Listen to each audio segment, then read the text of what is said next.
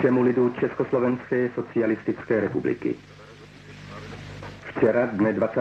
srpna 1968, kolem 23. hodiny, překročila vojska Sovětského svazu. Předsednictvo ústředního výboru komunistické strany Československa vyzývá všechny občany naší republiky, aby zachovali klid a nekladli postupujícím vojskům odpor, protože obrana našich státních hranic je nemožná.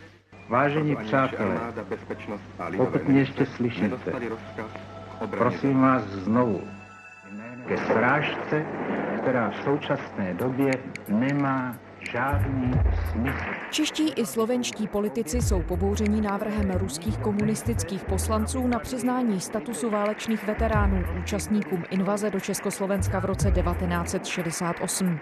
Novelu kritizuje Česká poslanecká sněmovna, Senát, Ministerstvo zahraničí. Politici varují, že jde o pokus legitimizovat okupaci Československa. I prezident Zeman označil iniciativu za drzou provokaci. Co by schválení zákona, který už jednou Ruská duma zamítla, znamenalo pro česko-ruské vztahy? A proč v Rusku i dnes tolik lidí nepovažuje vpád do Československa v srpnu 68 za okupaci? Je pondělí 17. června, tady je Lenka Kabrhelová a Vinohradská 12, spravodajský podcast Českého rozhlasu. Фракция ЛДПР выступает за распространение статуса ветерана боевых действий в наивоеннослужащих советской армии, направлявшихся в Чехoslovákii. Ten návrh se poprvé objevil už v roce 2016 Libor Dvořák je komentátorem Českého rozhlasu. A geniem agens je poslanec státní důmy za komunistickou stranu Jurij Sinelščikov. Je mu dnes 71 let, to je stejně starý jako já. Byl přímým účastníkem invaze. Přijížděl jsem již první noci z 20. na 21. srpna, takže není vyloučeno, že jsem ho třeba někde viděl. Takže naše role byly dosti odlišné, proto určitě se také dnes po 51 letech k té věci stavíme každý jinak. Co bylo jeho hlavním motivem, že s tím návrhem přišel? Ono je to tak a proto k tomu se ještě dostaneme, to tady tolik vadí u nás. On říká, že tito lidé byli také účastníky ozbrojených akcí a pokud by to bylo jenom takhle, Například na Ukrajině jsou účastníci invaze do Československa víceméně v tichosti také odškodňováni nebo zvýhodňováni finančně, ale na Ukrajině zkrátka dobře tomu nikdo nepřidává žádný ideologický podtext, zatímco v tomhletom případě se to děje.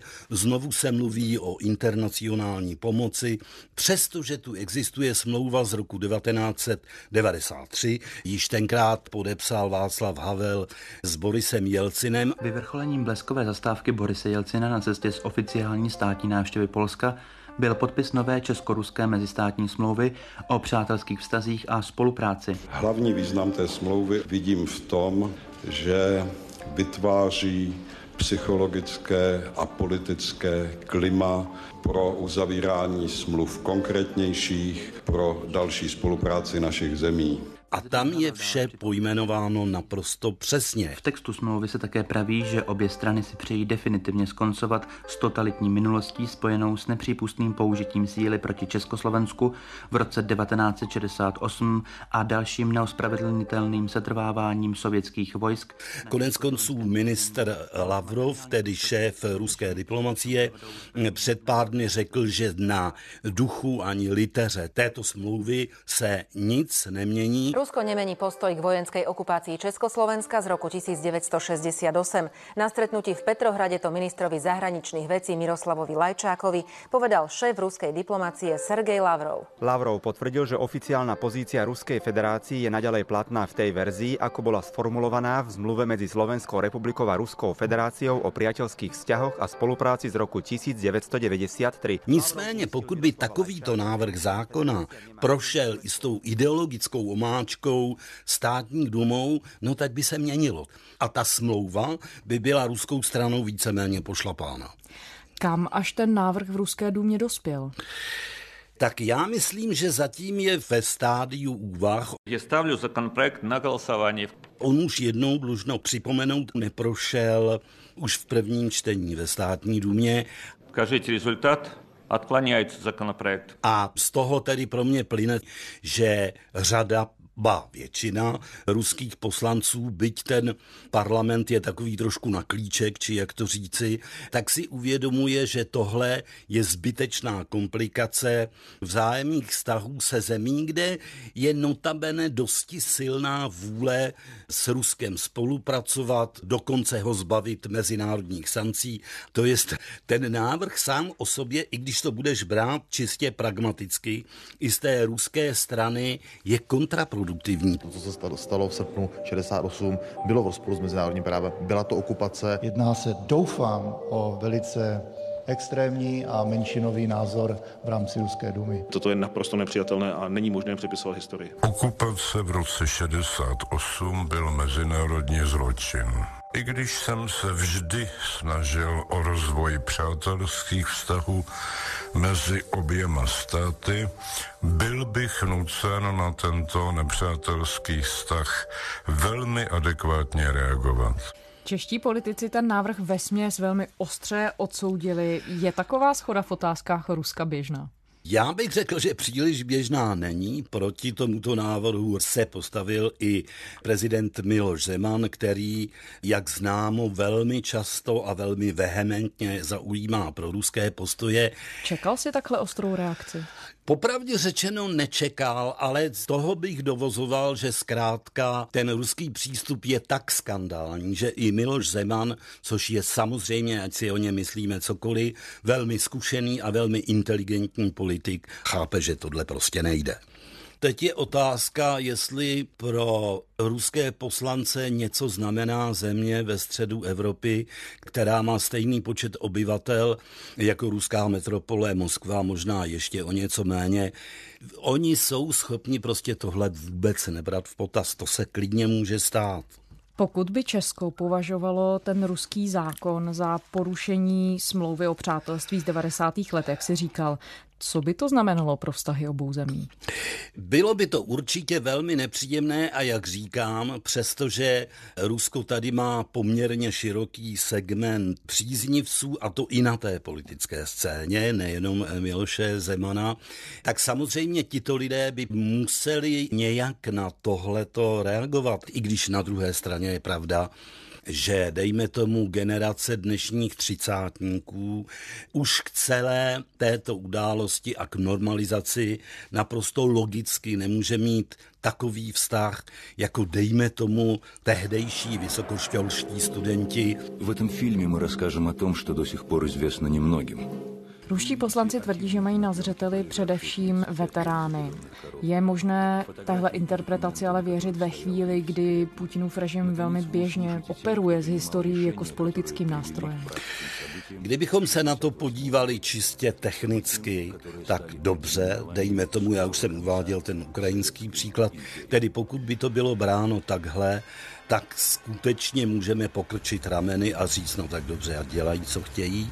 Připomněl bych ještě jednu důležitou věc. Oni ti veteráni, dejme tomu, velké vlastenecké války nebo druhé světové, abychom užili toho mezinárodního označení, oni tak říkajíc docházejí, protože jsou to lidé dnes skoro století, pokud se toho dožili. Takže já nevylučuju, že to veteránské téma se v ruské společnosti neustále oživuje, protože když se podíváš, k čemu především se rusové historicky vztahují, tak je to jejich vítězství v té druhé světové válce. Igor Čubajs, filozof a odborník na novodobé ruské dějiny, které také přednáší, říká, že rusové většinou skutečnou historii neznají. Když se člověk ráno probudí, jde k zrcadlu, podívá se na sebe a dá se do pořádku. I společnost takové zrcadlo potřebuje. Jmenuje se historie.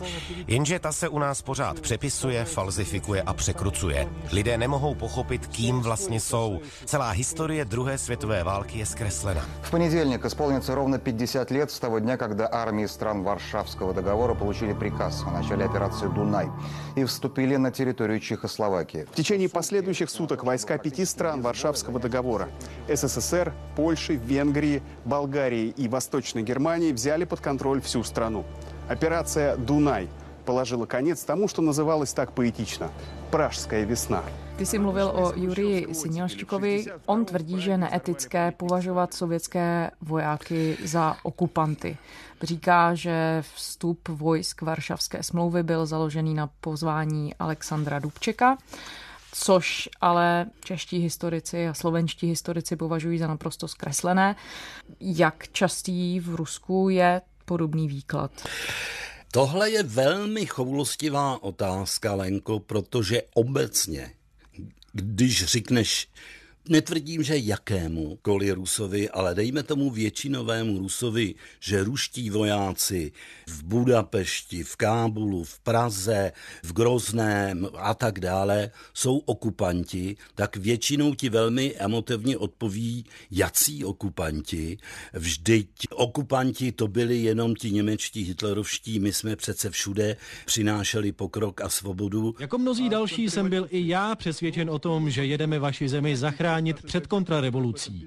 Co jiného jsme si na základě článků v našich novinách také mohli myslet? Mnozí lidé měli obavy, že nám skutečně hrozí ozbrojený konflikt. Tvrdili nám, že Československo je srdcem Evropy, vitrínou socialismu a že jestli ho nezachráníme, vše se zhroutí.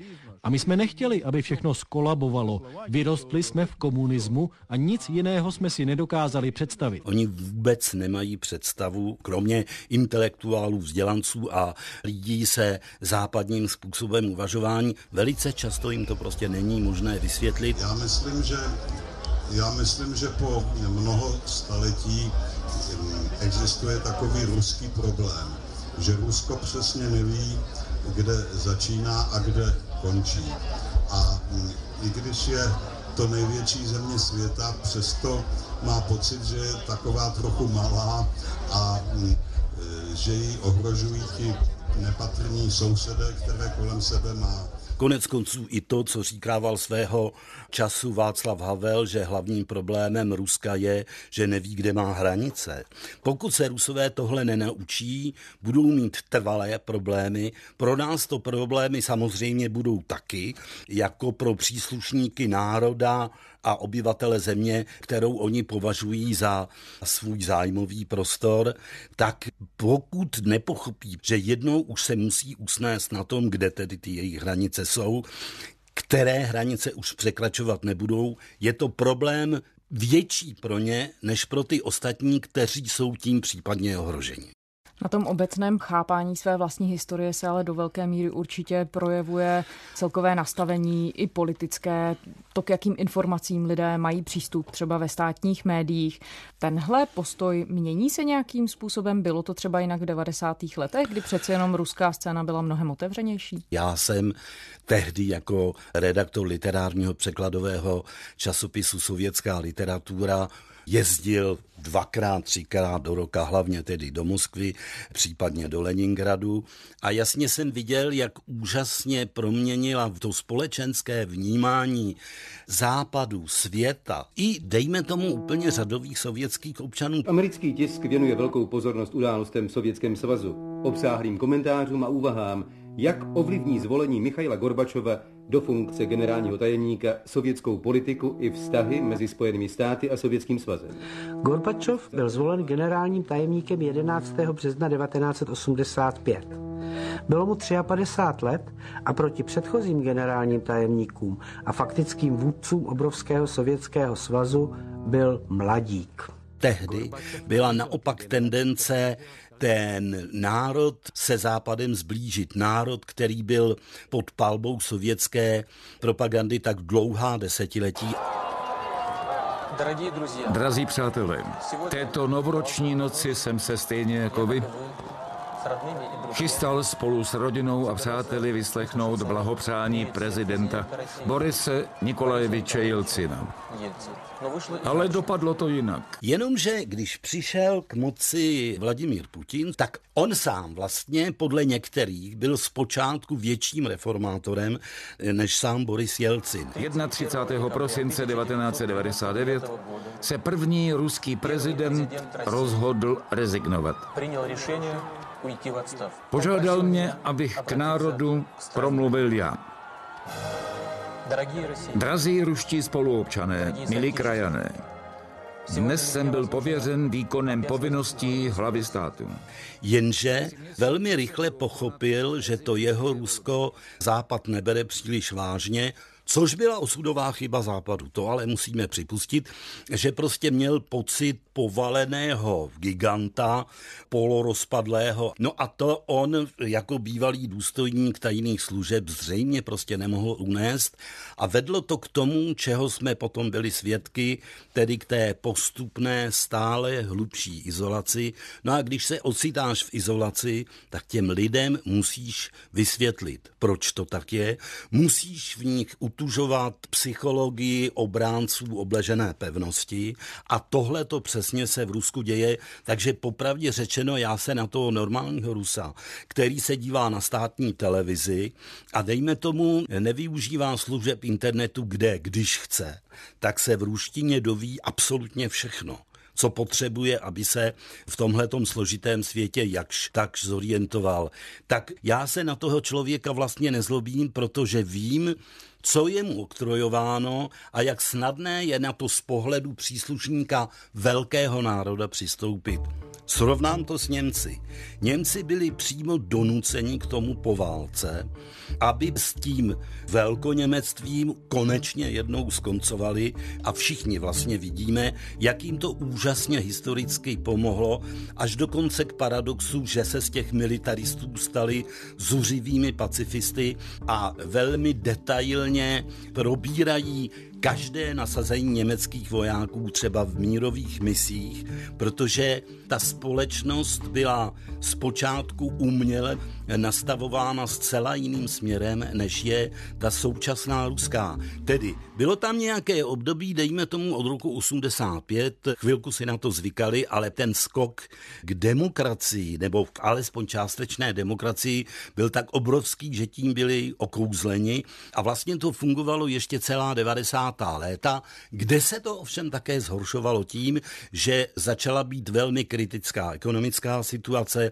V 98. roce se zhroutil rubl a když přišel Putin a s ním bleskově zvýšené, ještě navíc to bylo jeho velké štěstí, ceny energetických surovin, tak ti lidé mají pocit velice často, že právě tenhle člověk se zasloužil o to, že oni se mají hmotně lépe a to je pravda. Když to budeme srovnávat s těmi 90. lety, a mají pocit, že je všelékem. Ten pocit samozřejmě teď mizí, protože stále větší počet ruských občanů si umí představit, že epocha toho vrcholného putinismu končí. Kreml doufá, že přední ruská sociologická pracoviště dodají informace o tom, proč klesá popularita Vladimíra Putina. Jak před pár dny oznámila v podstatě dvorní agentura pro průzkum veřejného mínění VCIOM preference ruského prezidenta mezi měsíčně od dubna do května klesly ze 47 na necelých 42% A dokonce jsem četl asi před dvěma týdny velmi dobrý komentář, kde ten dotyčný kolega říká, víte, tohle už není putinismus, jak jsme na něj byli zvyklí z prvního desetiletí tohoto století, nebo dejme tomu do roku 14, než přišly ty velké nepříjemnosti s Krymem a Ukrajinou, to je něco jiného. A i když ten Putin zůstane v Kremlu sedět až do roku 2024, tak jeho moc prostě bude chřadnout. Otázkou je, co bude v tom Rusku dál, až Putin nebude vládcem Kremlu.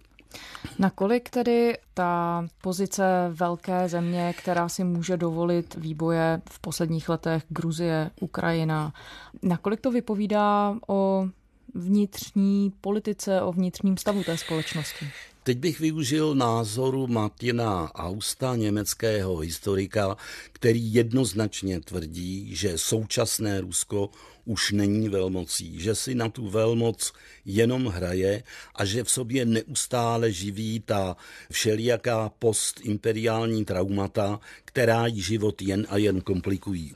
Pan profesor Aust jednoznačně říká, že toto Rusko zdaleka nemůže být ze zcela racionální racionálních a pochopitelných důvodů takovou velmocí, jako byl někdejší sovětský svaz, který byl hospodářsky daleko silnější, byl sešněrovanější, ale nakonec sovětský svaz, on byl super velmocí, protože to byla zase, jak se tehdy s oblibou říkávalo, ta horní volta s raketami.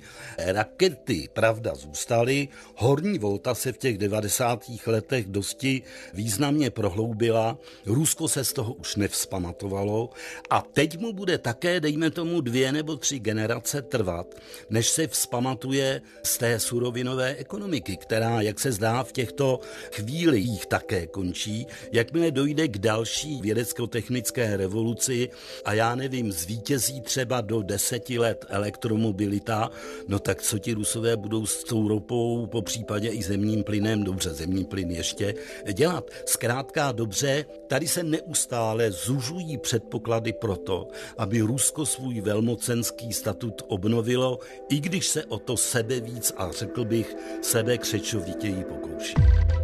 Libor Dvořák, komentátor Českého rozhlasu. Libor, děkujeme. Naslyšenou. A to je vše z dnešní Vinohradské 12. Vezměte si nás s sebou, kamkoliv se chystáte, jsme na iRozhlas.cz i v podcastových aplikacích na mobilních zařízeních. No a pokud nás posloucháte rádi, nechte na nás recenzi v některé z aplikací, ve kterých posloucháte a také nám pište tipy, co můžeme zlepšit. Jsme na adrese vinohradská12 zavináč rozhlas.cz. Těším se zítra.